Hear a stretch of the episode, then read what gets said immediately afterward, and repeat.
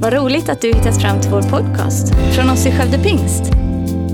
Vår bön är att den ska hjälpa dig förstå mer om vem Gud är, bygga din relation med honom och ge praktiska verktyg för ditt liv.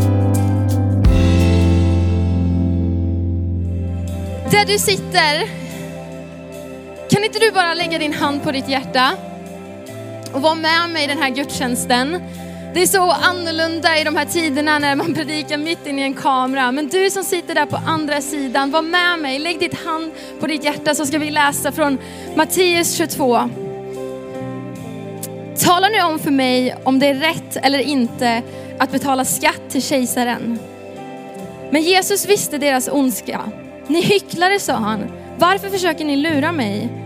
Visa mig ett mynt, ett sånt som man betalar skatt med. Då gav de honom en denar och han frågade dem, vems bild är det här och vems underskrift? Kejsaren sa de. Då så sa han, ge till kejsaren det som är kejsaren och Gud det som är Guds. Romarbrevet 8 från The Message. Gud visste från början vad han gjorde.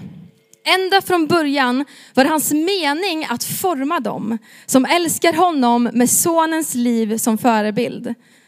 När Gud hade bestämt sig för hurdan hans barn skulle vara fortsatte han att kalla dem vid namn. När han hade ropat till sig, eh, dem till sig gjorde han allt bra mellan sig och dem.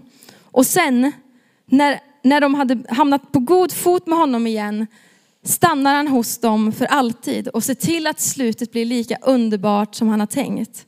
Eller vad säger ni? Om Gud är med oss, hur kan vi då förlora? Jesus, jag tackar dig för att du är med mig i den här gudstjänsten och för alla de som sitter där hemma. Heligande, jag ber att det är du som får tala genom mig med ditt ord, att det ska få bli levande i människors hjärtan idag. Jag tackar dig för att du är med mig. Eh, I ditt namn Jesus ber vi. Amen. Har du någon gång varit på ett konstmuseum eller en konstutställning?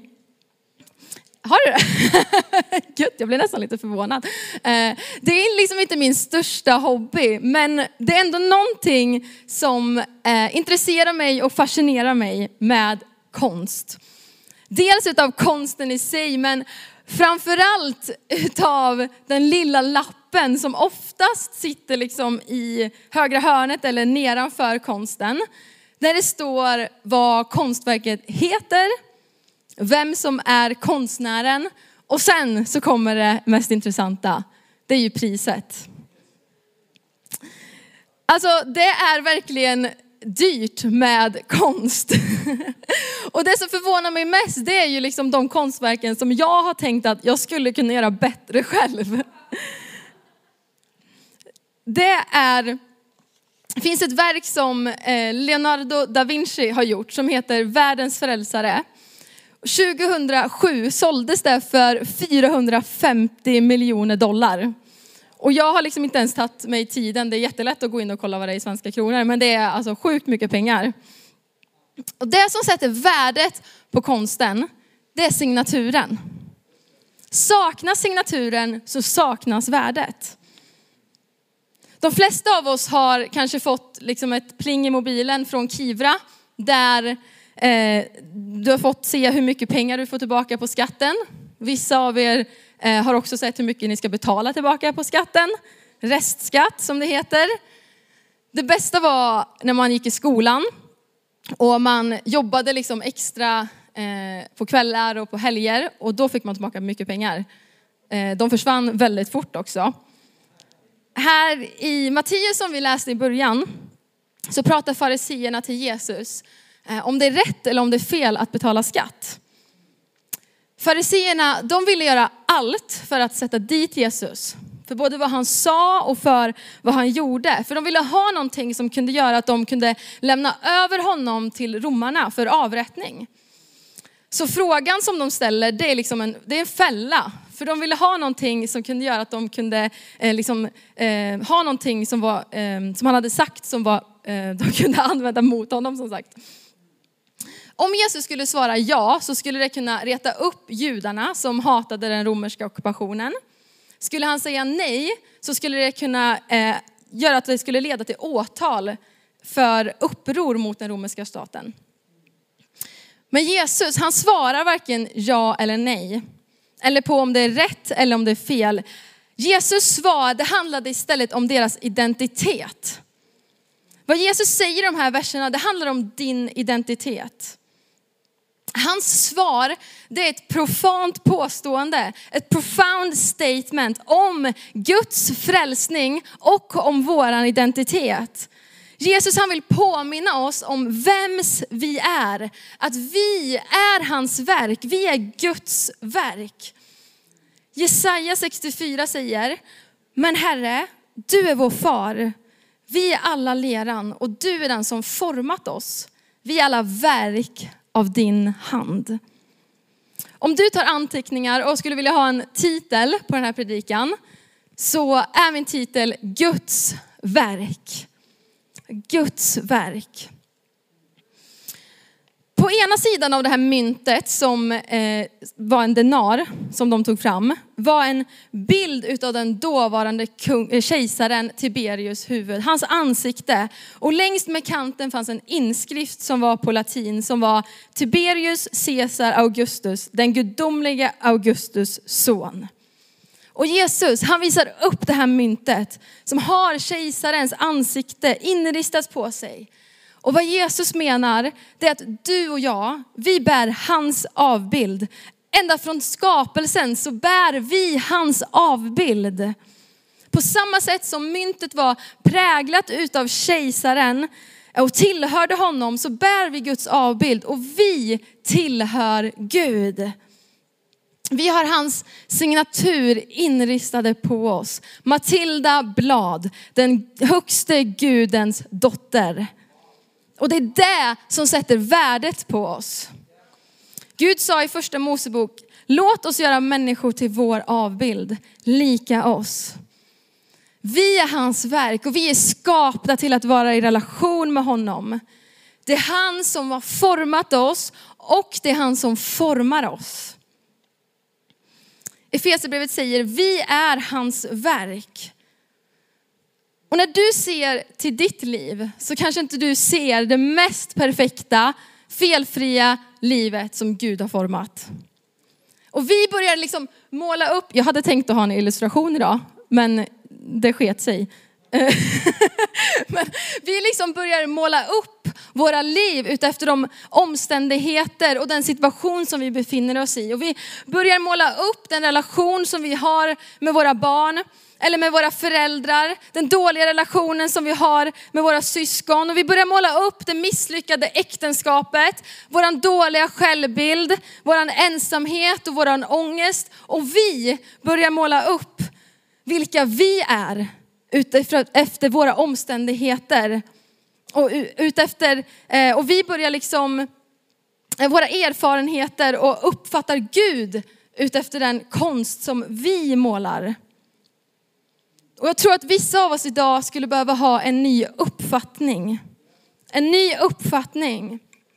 Min bästa kompis när jag var liten, hon skulle gå och kolla synen hos optiken och vi, vi fattar verkligen inte varför liksom ska hon kolla synen, hon har ju jättebra syn. Eh, men det visade sig att den var ganska dålig. Och då fick hon glasögon och jag minns verkligen när vi stod i hennes rum och hon fick hem glasögonen och hon skulle testa dem. Så stod hon vid sitt fönster och två, tre meter utanför fanns det ett äppleträd. Och så stod hon där med sina nya glasögon och så sa hon, jag har aldrig sett att löven är separerade från varandra. Eh, ganska sjukt, ganska dålig syn. Hon hade liksom hela tiden sett en suddig bild utav äppleträdet och utav livet i sig. hon fick en helt ny uppfattning om hur allt såg ut. Behöver du en ny uppfattning om vem Jesus är i din situation? Eller om vem Gud säger att du är och vem du är i honom? Våra omständigheter kommer alltid att finnas och de kommer ändras och se olika ut. Men Gud, han är densamme. Gud, han är vår befriare. Saltaren säger, jag är betryckt och fattig, men ändå tänker Herren på mig. Du är min hjälp och min befriare. Han är en Gud som ser oss. Han ser din smärta, han ser din sorg och han ser ditt hjärtats längtan. Han är vår eviga klippa. Jesaja säger, förtrösta alltid på Herren. För Herren, Herren är den eviga klippan. Han är fridens Gud. Han är hjälp i nöden. Gud är vår tillflykt och starkhet, en väl beprövad hjälp i nöden, säger Saltaren. Han är hoppets Gud. Han är räddaren, han är kärleken och fridens Gud. Han är full utav nåd, han är skapare utav himmel och jord. Han är en stridsman, han är styrkan, han är trofast, han är uthållighetens och tröstens Gud. Stephen Furtick, en pastor i USA, han predikade grymt och någonting som han sa, det var så här. There is a way that God sees you, because he formed you. There's a way that others sees you. There's a way that you see you. Which mirror do you believe? Vilken spegel tror du på? Hur många gånger har vi inte gått in och kollat på ett konstverk och försökt att uppfatta och försökt att tolka det som någon annan har målat? Vi ser liksom en gräshoppa när det i själva verket är en jätte. Vi ser ett misslyckande när det i själva verket är en lärdom. Vi ser kladd och vi ser suddigt när det bara är du och jag som behöver skaffa oss glasögon. Det är intressant för att nu när man har barn själv, eh, även fast han bara är ett år, så ser man mycket likheter. I, eh, eh, man ser sig själv i någon annan människa.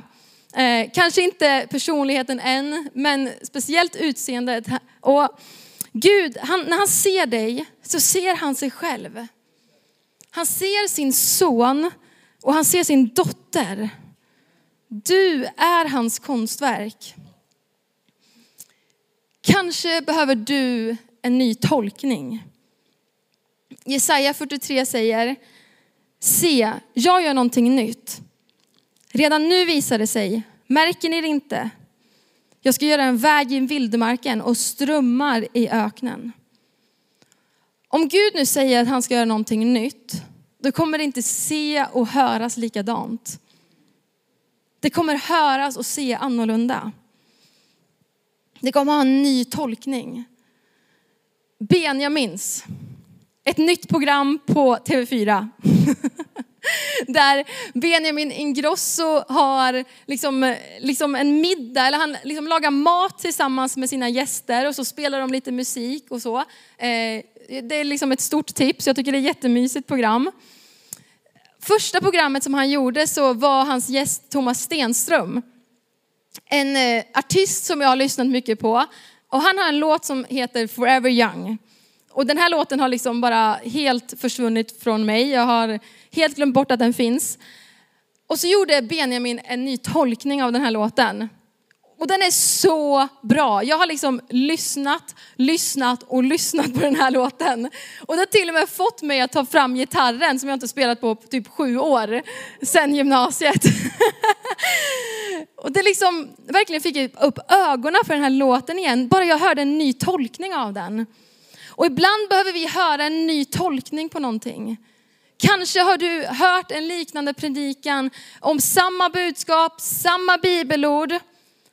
Men varför skulle inte dag kunna vara dagen då du får en ny tolkning, då du hör någonting nytt och det kommer upp någonting nytt som Gud vill säga till dig. Om vem du är och vem Gud är och vad hans ord säger. Gud, han ger inte upp hoppet om dig. Han vill göra någonting nytt i dig och genom dig. Och han är inte färdig med dig. Det finns en låt som, som jag har lyssnat på mycket inför den här predikan som är New Things. Där de sjunger att Jesus, you're not done with me. You're doing a new thing. You're doing a new thing. Du gör någonting nytt i mig. Jesus, du är inte färdig med mig. Tänk om vi skulle gå in i processen när Mona Lisa blev skapad. Och liksom i processen när den inte är färdig och bara sagt, jag ser inte vad det ska bli. I frustration liksom. Men när det är mitt uppe i en process av skapande. Du kanske inte ser, du kanske inte ser i din situation just nu vart Gud vill leda dig. Men vi kommer att se det sen. Gud han vill forma dig och han vill att vi ska kunna lita på honom. Romarbrevet 8 som vi läste i början av min predikan. Gud visste från början vad han gjorde. Ända från början var det hans mening att forma dem som älskar honom med sonens liv som förebild. När Gud bestämde sig för hurdana hans barn skulle vara fortsatte han att kalla dem vid namn. När han hade ropat dem till sig gjorde han allting bra mellan sig och dem. Och sen när, när de hade hamnat på god fot med honom igen stannar han hos dem för alltid och ser till att slutet blir lika underbart som han har tänkt. Eller vad säger ni? Om Gud är med oss, hur kan vi då förlora? Vi har blivit formade utav Gud. Vi är hans verk. Tre snabba punkter här i slutet av min predikan. Du är designad. Från början var det hans mening att forma dem, stod det. Vi är designade till att reflektera Jesus. När vi hjälper andra människor, då visar vi Jesus. När vi talar gott, så visar vi Jesus. När vi är med och ger tionde och när vi sätter Gud först i våra liv så visar vi Jesus. Du har namngetts. Han fortsätter att kalla dem vid namn. Vad betyder ditt namn? I Markus 5 så är det en story om kvinnan som hade blödningar. Hon hade haft blödningar i 12 år. Och i den här storyn så är inte hon nämnd vid namn. Utan hon var nämnd med sina problem som hon hade. Och när Jesus helar henne så helar han inte bara henne fysiskt, utan han ger henne ett namn. Han säger, du är min dotter. Han helar hennes identitet och han tog tillbaka den sanna identiteten. Vad folk än har kallat dig, eller vad du än har kallat dig själv, så kallar Jesus dig vid namn. Du är kallad dotter, du är kallad son till kungars kung. Camilla Olsson skrev en krönika i veckan eh, i Världen idag. Jag tyckte det var så bra och hon slutade med det här att Jesus uppgraderar alltid människans värde. Människor kan förminska oss med ord och rykten. Människor kan också höja oss så att vi förblindas och tror att vi är någonting vi aldrig var ämnade att bli. Gud ser sin egen natur i oss och den kungliga härkomst vi alla har. Ingen annan kan ha den fullkomliga bilden av vilka vi är och den potential som finns i oss mer än han som skapat oss. Har du glömt ditt ursprung? Har du glömt vem som är din far? Han som inte skonade sin egen son för att få gemenskap med dig vill ha relation med dig. Han vet ditt värde och vem du är. Du har hans blod i dina ådror. Så sträck dig, du är barn till en kung. Hur underbart är inte det? Punkt nummer tre och sista punkten det är priset är betalt. När Jesus var på korset så sa han, det är fullbordat. Och hundratusen misslyckande försvann. När han dog på korset, när han uppstod igen så vann han över döden. Och priset är betalt en gång för alla. Han har vunnit seger. Han har vunnit seger. Priset är betalt en gång för alla. Där du är, där du sitter just nu. Jesus, han älskar dig. Gud, han kallar dig dotter, han kallar dig son. Du är barn till kungars kung. Jesus, tack för att du har format oss. Tack för att du formar oss än idag och tack för att vi får tillhöra dig. Tack för att din nåd är ny varje morgon. Tack för att du har designat oss och tack för att du har gett oss ett namn. Och tack för att du har dött och uppstått för vår skull. Tack Jesus. Tack för att du lyssnat. Dela gärna podden med dina vänner och glöm inte att prenumerera så du inte missar nästa predikan. Om du har några frågor eller vill att vi ska be eller tacka för något tillsammans med dig så får du gärna höra av dig till kyrkan skövdepingst.se. För oss är veckans höjdpunkt söndagens gudstjänst och det vore så kul att träffa dig där. Våra team finns då redo att ta emot dig och det finns även egna samlingar för barnen. Du hittar mer information om oss, vilka vi är och våra olika mötesplatser på skövdepingst.se. Gud välsigne dig och ha en fortsatt bra vecka.